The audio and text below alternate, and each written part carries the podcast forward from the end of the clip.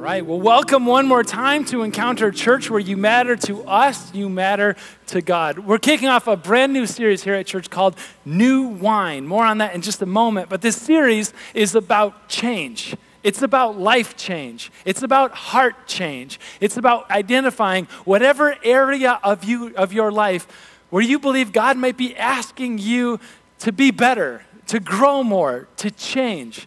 Maybe it's, uh, maybe it's something like a habit that God is asking you to drop, or maybe a habit that God is asking you to start. Maybe it's a personality flaw or a character flaw. It's just something about your life that God is asking you to change. Throughout this series, it's just going to be helpful for you to kind of think about that thing in mind. I'm not going to ask you to like write that down or share it or anything else like that, but just think about what that thing is and maybe talk about that with the person that you came here with on the drive home. Uh, but, but think about this life change that God is calling out inside of you. For me, I kind of know what it is because many of you have told me what it is in the past, in the most loving kind of church way. And not just you guys, but uh, other people too outside the church. I kind of hear it fairly often when people sit me down and say, Dirk, I think you should consider, it's a very charitable way of putting it, whether or not you're the kind of person that starts things a lot of the time and maybe doesn't follow through on them all the time as much. And I do that like good like pastor thing where I'm like, thank you, I appreciate that. I'm gonna think and pray. No, no, I don't do that at all. I say, I don't do that, you do that. That's your fault. That's not my fault. That's your thing, that's not my thing. And then the response comes and says, fair, fair, fair. I just want to ask, how's that marathon training coming along? And it's like, well, wait a second. That was before I knew how awful running was. right? Or they ask, like, how's the, the fish tank, aquarium deal, saltwater tanks? You know, that was, uh, that was a passion of yours. And I'm like, that was a solid three month hobby that uh, it was, while short lived, it was no less passionate. I still have one fish in my five year old's room that I didn't manage to kill yet. It's been going for a year. Pray for that guy's soul. But, uh, and if you get really real, you talk to my wife and ask her about her experience with this. And she might bring up uh, a commitment that I made uh, when we were first married, not like a vow, okay, I hold those, okay, don't worry about that, but, but like commitment that I made when we were first starting off. And I told her, I said, honey, whether the apartment needs it or not, I'm gonna vacuum every week, right? And I called it because it's slogans, right? I, I love good slogan, a little Sunday takeaway, something like that. And I go, we can call this Vacuum Day Friday. And every Friday, again, whether it needs it or not, I'm going to vacuum. And she, uh, if you talk to her now, she'd say, Yeah, Dirk totally came through on that about eight times in 12 years. Shooting for a ninth this Friday. Check me. No, just, oh my goodness, that was a mistake. Um, But I can identify that, right? And see that, that part of my life that I'm like, man, I think that if God was probably going to ask me to change somehow, it would be to maybe make fewer commitments that I probably know in the back of my mind I'm not going to follow through on. Maybe start a few less things. That's mine. What's yours? Like, what's your area? What's the thing that God might be calling out of a change and you want to change? You just don't know how. Like some of you, you got temper that goes from zero to DEFCON 5, just like that and it just goes off and flies off a rail. And you know when it's happening. You have this out of body experience and you watch it all unfold. You know what the trigger things are. You know all of this, but it just, it hasn't happened. You haven't like tamed this thing yet. And you're going, if I'm going to change a part of my life that God wants me to change, it might be that. Or, or maybe it's something like I have this cycle to my life that I don't love, but at the same time I can't get rid of whether it's taking on and acquiring more and more stuff or more and more commitments. Like I load up my home and my calendar with so much, so, so many things that, that it overloads me. I get stressed out, and it's just like throwing it all out. Like, like everything is gone. If it's not nailed out, if it's not nailed down or it's not one of my kids, like it's gone. Out of my house, out of my calendar, there's no more time for it. And I just I want to find that middle and, and I want to know what it means not only to be happy, but but on a deeper sense, content. Or maybe it's a part of your life and you're going, I, I want so badly to be the kind of person that when somebody says something to me, I, I want to sit on it at least for five seconds before like immediately offering my knee-jerk reaction. I want to be the, the kind of patient or gracious, compassionate listener, listener that Jesus would ask me to be. And I just know in the moment this isn't the response, but I just can't help it. It flies out of me. I know the areas that I'm supposed to grow in. I know the areas that I'm supposed to chip away at. I know the areas that don't belong and should belong. I just can't do it. I want to know how. That's what this series is about, New Wine. It's, it's a funny kind of metaphor for the series um, because some of you, maybe who are, um, who are wine aficionados and who really ap- appreciate a good, expensive bottle of wine, call me anytime, by the way. Just FYI, throwing that out there. Uh, but some of you know that, like, the best wine is that way because it's not new, because it's old, because it's aged, because it's been around in a cellar for a, several decades. It makes it so good. Well, in, in the Bible, when, when God talks about new wine, he uses it as a metaphor, as a stand in for new life, for change. Uh, you see, the thing that they appreciated in the Bible about new wine isn't just how it tasted, but what it meant. Uh, they would go through a cycle of feast for most of the year, and then a short little while, sorry, famine for most of the year, and then a short little while of feast, and then back to famine for the rest of the year. And so there was this brief moment in the season when the harvest would come in and celebration would ensue. This time of the year when they'd look over at the vines, the grapevines, and the grapes would, would, would weigh heavy on the vines, and they knew it's just about here. And then together, when the harvest would come in, not just grapes for wine, but also wheat for bread, all the everything. And, and they'd crush the grapes and, and they'd press on them. And as a community together, the celebration would happen. And so, in the Bible, when God in the Bible talks about new wine, He talks about not only new wine, He talks about a new harvest, a new season, a new beginning. And some of you who are fed up with, the, with needing change in your life, you're desperately craving, like, I want that. I need that fresh start, new beginning. And this is how it happens. Next week, we're going to take a look at how God gifts us the new wine, new beginning that comes from some of the most adversity, struggles, trials that we experience. Today, we're learning about new wine, fresh start, new beginning, from God looking at us and loving us and the change that makes inside of us. So, I want to do that this morning by telling you a story uh, from Luke chapter 19. If you want to follow along in a paper Bible, we've got those underneath the chairs. We give those away every single week. We love giving them away. If you don't have a Bible, if you just like ours better, take it, our gift to you. The words are also going to be on the screen behind me. Luke chapter 19 starts off this way, and we'll just read the first verse. It says that Jesus entered Jericho and was passing through. And I just like want to highlight that Jesus is in Jericho, but that's not the final destination. Uh, the place where he's heading is Jerusalem, not Jericho.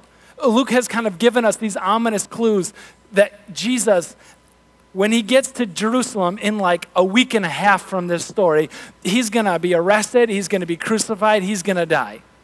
And he knows it.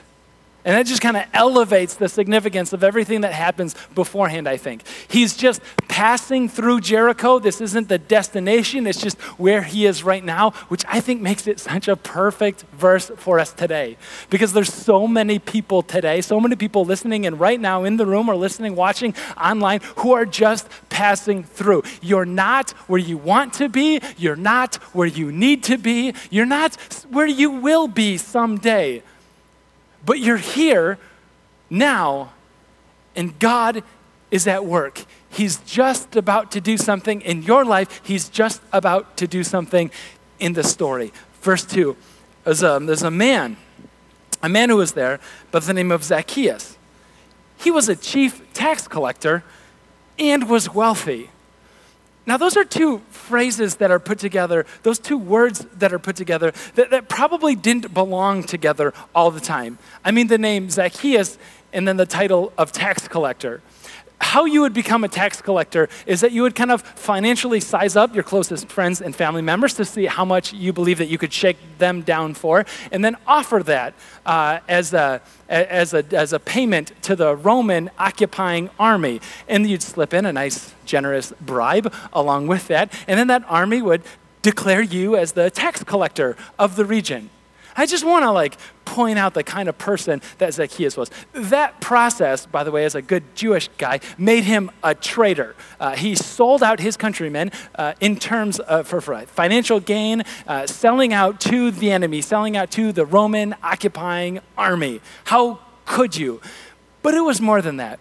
Because Israel today and also back then was not a geographically large nation by any means. I mean, you could fit Israel completely into West Michigan, like it's that small. It had three uh, uh, population bases uh, Cappadocia, um, Jericho, where this story takes place, and then the capital, of course, Jerusalem.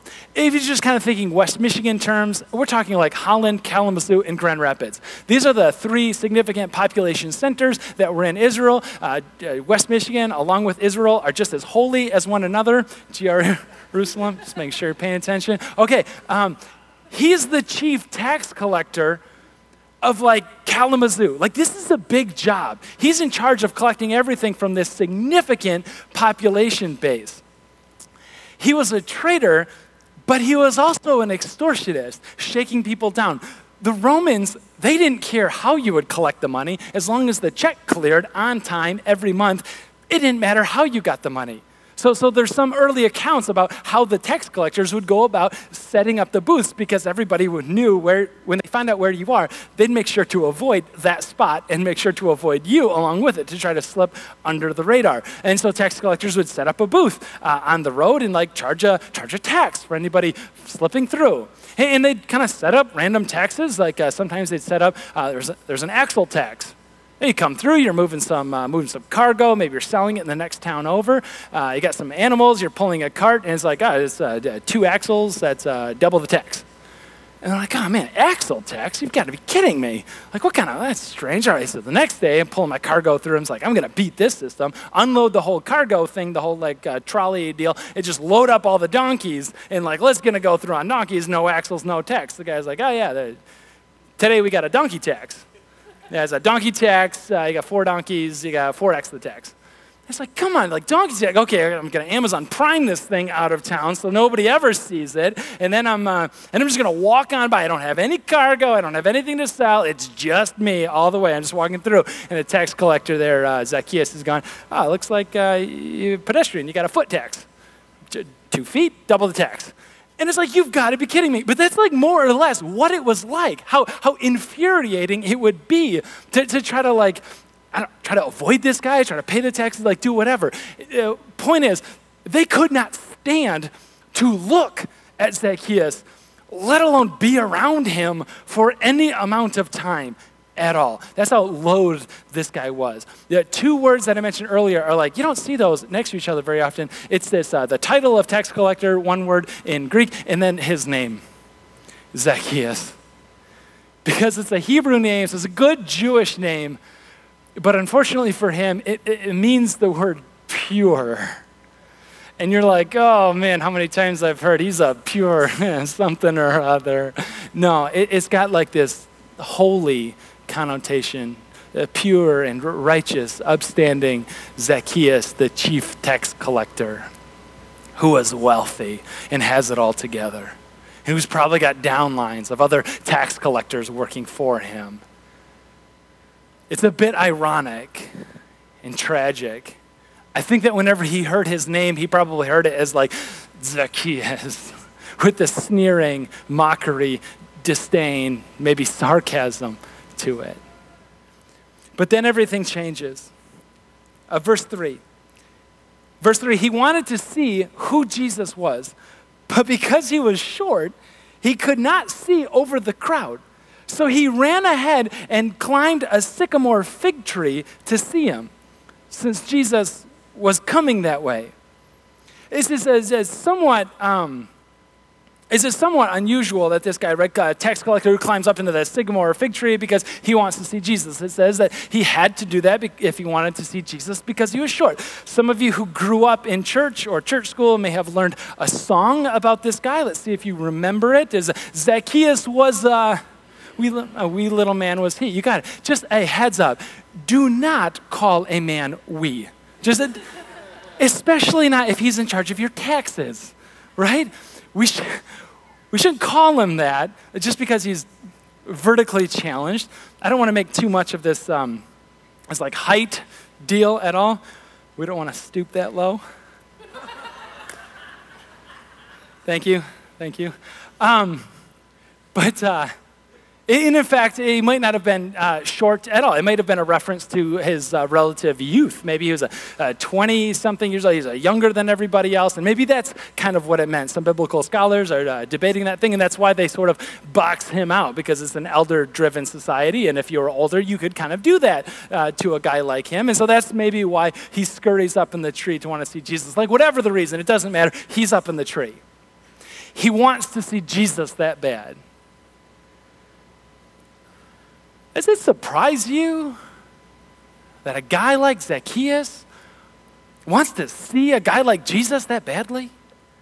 I mean, I mean, some of you who have been around Encounter, or maybe just been around church long enough, you know enough about Jesus to know that Jesus is exactly the kind of guy that wants to hang out with Zacchaeus. Jesus is a friend of tax collectors and sinners. Jesus loves people like that. Um, does it surprise you at all that Zacchaeus wants to hang out with him? I mean, I just think that like a spiritual religious leader, a rabbi like Jesus, Zacchaeus wouldn't want anything to do with a guy like that. I mean, Zacchaeus is a guy also who has it all together. He has everything. He has everything that he's ever wanted. He lives in a mansion up on the hill overlooking his, his garden. Eh, he's the kind of guy that like drives a Porsche or maybe a Porsche. I don't really know. I don't drive one. I don't know how you say it. He's the guy that like has the NFL red zone ticket deal with like all of the games going in a big leather chair with a 70 inch OLED flat screen TV. Like he's got it all. Why would he want to look at a guy, to find a guy, to see a guy like Jesus? There's an expression I've heard that says, don't spend your whole life trying to climb the top to the top of a ladder only in, then, in the end to realize that the ladder was leaning against the wrong building.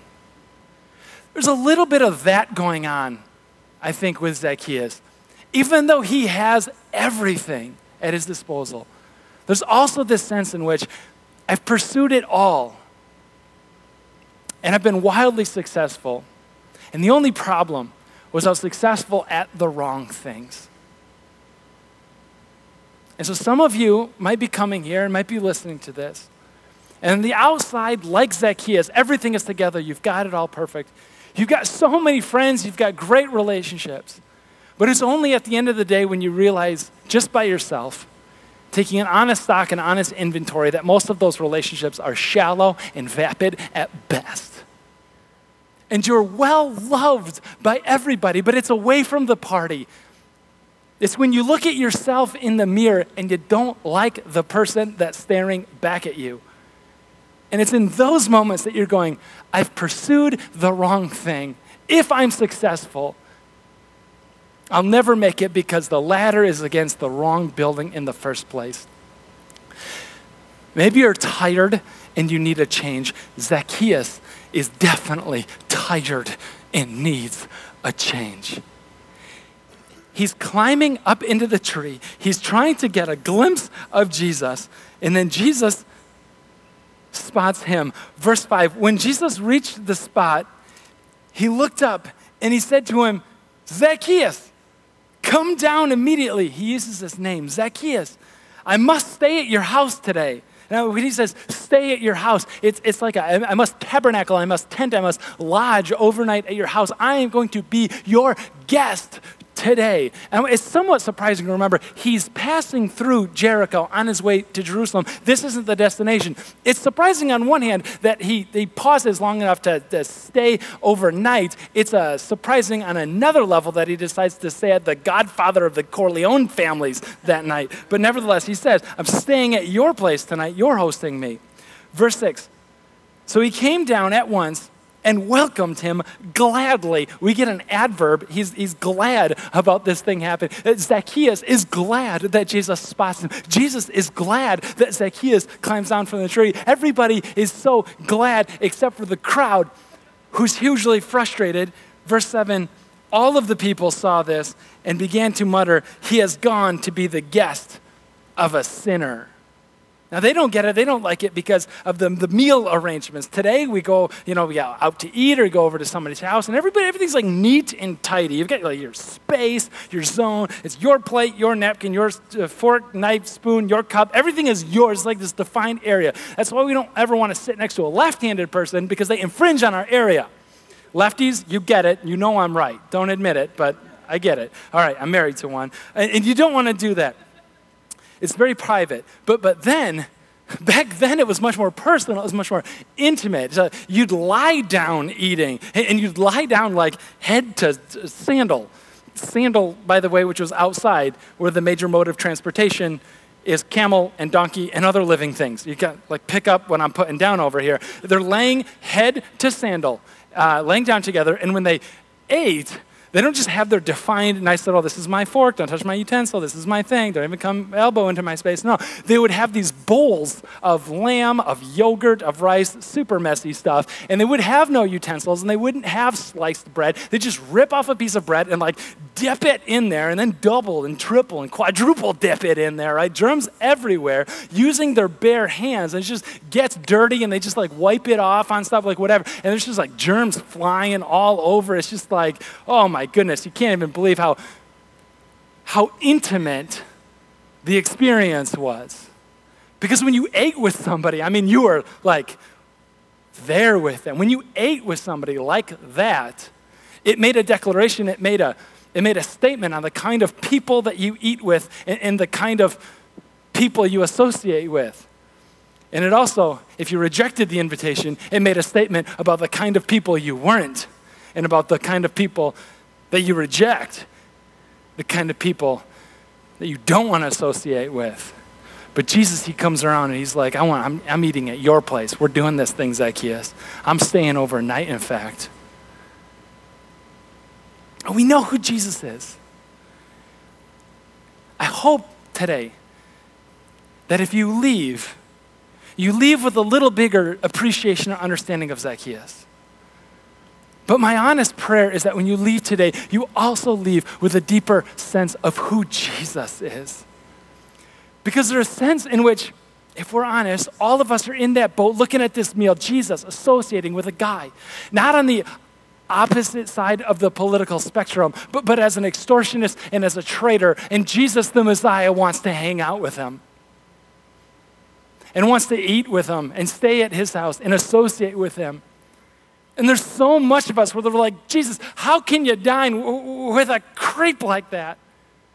God, Jesus, didn't you come here to save us from him?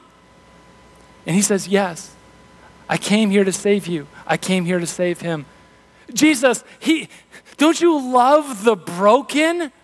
And Jesus says, Yeah, I love the broken, but I love the breaker too.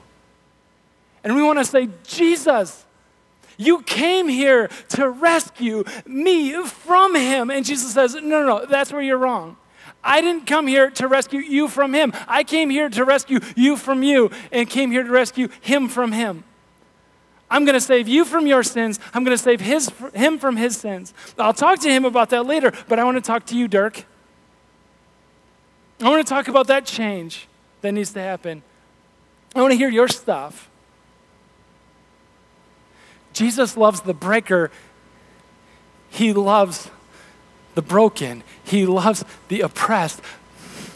But the discomfort, the dramatically uncomfortable thing about this whole thing is that he also loves the oppressor. It's who he is. And it's that, that, that change, it's that love that he shows. It changes everything around. Listen, in the course of the meal, verse 8, Zacchaeus stood up and he said to the Lord, Look, Lord, here and now I give half of my possessions to the poor. And if I've cheated anyone out of anything, I'll pay back four times the amount. He kind of he kind of doubles the double a little bit right? Like uh, the, the rule was in the Bible the tithe, the tenth, the 10% of everything that we have, we give back to God as an expression of our gratitude for what He has already done for them, for us. But back then, they said, well, we want to be really good. And if you're really good, you would double that and you'd go to 20%. And that's what it meant to be a really good Jewish person in Zacchaeus' day, is that you give back not 10, but 20% of everything you have. But he roughly, he doubles the double, and he goes to 50%. He says, half of everything I have, gone to the poor. That's how much I know that God loves me. That's how the change that he's made in my life. And, and then, and then he doesn't do just that, but the law also said that if you cheat somebody, if you rip somebody off, then you have to pay back double of whatever you ripped them off for. In Zacchaeus, he doubles the double and says, no, no, four times. I'm going to pay back four times if I've cheated anybody. And I think the servants are like looking around the room like, everything here is the result of cheating. you got wealthy from shaking your friends and family down. And I think they're probably the first ones to put two and two together. The math doesn't quite add up. Because you can't give away everything that you have and pay back four times when everything is the result of cheating. He's essentially standing up and he's making this declaration of poverty. But, but the, the thing of it is, though, the way he says it, and then what ensues afterwards, he's giving away everything. But it doesn't really feel like he's giving away anything at all. It feels like he, he's giving it all away, but, but in a sense, he's gaining everything in return. I, I, don't, under, I don't understand this. I admit, I don't get it. But, church, I've seen it. I, have seen those conversations. I've seen God move so powerfully in, in people's lives. In, in, talking with, having conversations, uh, modest families, income, and just a massive financial sacrifice for the work that God is doing. And then not just like a financial thing, but like uh, putting my work jeans back on and like and like getting to work because it's not just a financial gift, but it's also a, a time, talent, and treasure gift. It's like everything. And I'm like, what happened in this person's life that they're just so ready to give up everything? It seems like they're not really losing anything at all, but in fact gaining even more. I've been in those, in those circles with the prayer requests that come around where one person uh, is, is praying, is a college junior, and she's going, I really believe that God is calling me to a life of worship ministry. And so I'm gonna, I'm gonna change my major from biology pre med to music. And I'm like, don't tell your parents you learned that here. But like watching that story unfold years later and going, I don't understand how somebody could make such a massive life shift and give up all of it, but not really feel like they gave up anything, but in fact feel like they picked up everything that truly matters. I don't get it. But like you I've seen it. And now we all see it here with Zacchaeus. In this change. Why? I think it's that name thing we mentioned earlier when Jesus was passing through. I think when Jesus is passing through and he's looking down at the tree and he sees Jesus coming up, and Jesus, the rabbi, the spiritual guy, the religious guy, looks up at him and he knows, he knows the kind of looks he's used to getting because he knows the kind of looks that everybody else gives him all the time especially the religious people. He sees judgment, he sees condemnation, he sees guilt and shame in their eyes all the time. And whenever he hears his name, Zacchaeus, pure, holy, righteous Zacchaeus, the tax collector, he's always used to hearing it with that tone of insult and mockery and disdain and sarcasm. But now, for the first time, it's not just a rabbi who passes through, a religious or a spiritual person who passes through. It's God Himself walking down the road who looks up and without a hint of sarcasm or insult in his voice, he calls out Zacchaeus. Zacchaeus. Zacchaeus. And he's not being mocked, he's being loved. He's being loved like he's never been loved before. And it changed him. And he's so willing to give up anything in order to pick up everything, to pick up this. From Jesus in verse 9, today salvation has come to this house. Because this man too is a son of Abraham. For the Son of Man, he's talking about himself, Jesus, came to seek and save the lost. For this man too is the son of Abraham. I don't think this guy ever had an experience where one of his fellow countrymen looked at him and said, You're a child of God too. You're a son too, included in God's loving and gracious family. You're a son of the king too. You are loved too. And it and it changed him. In love so extravagant, listen, I think it demands an extravagant response. Extravagant love demands an extravagant response. And that's why he could so easily let go of anything, because he gained everything. Psychologists have done this, uh, this research on, uh, on, on love and how it changes people. That when people love people, it changes them. When God loves people, times infinity changes them, transforms them.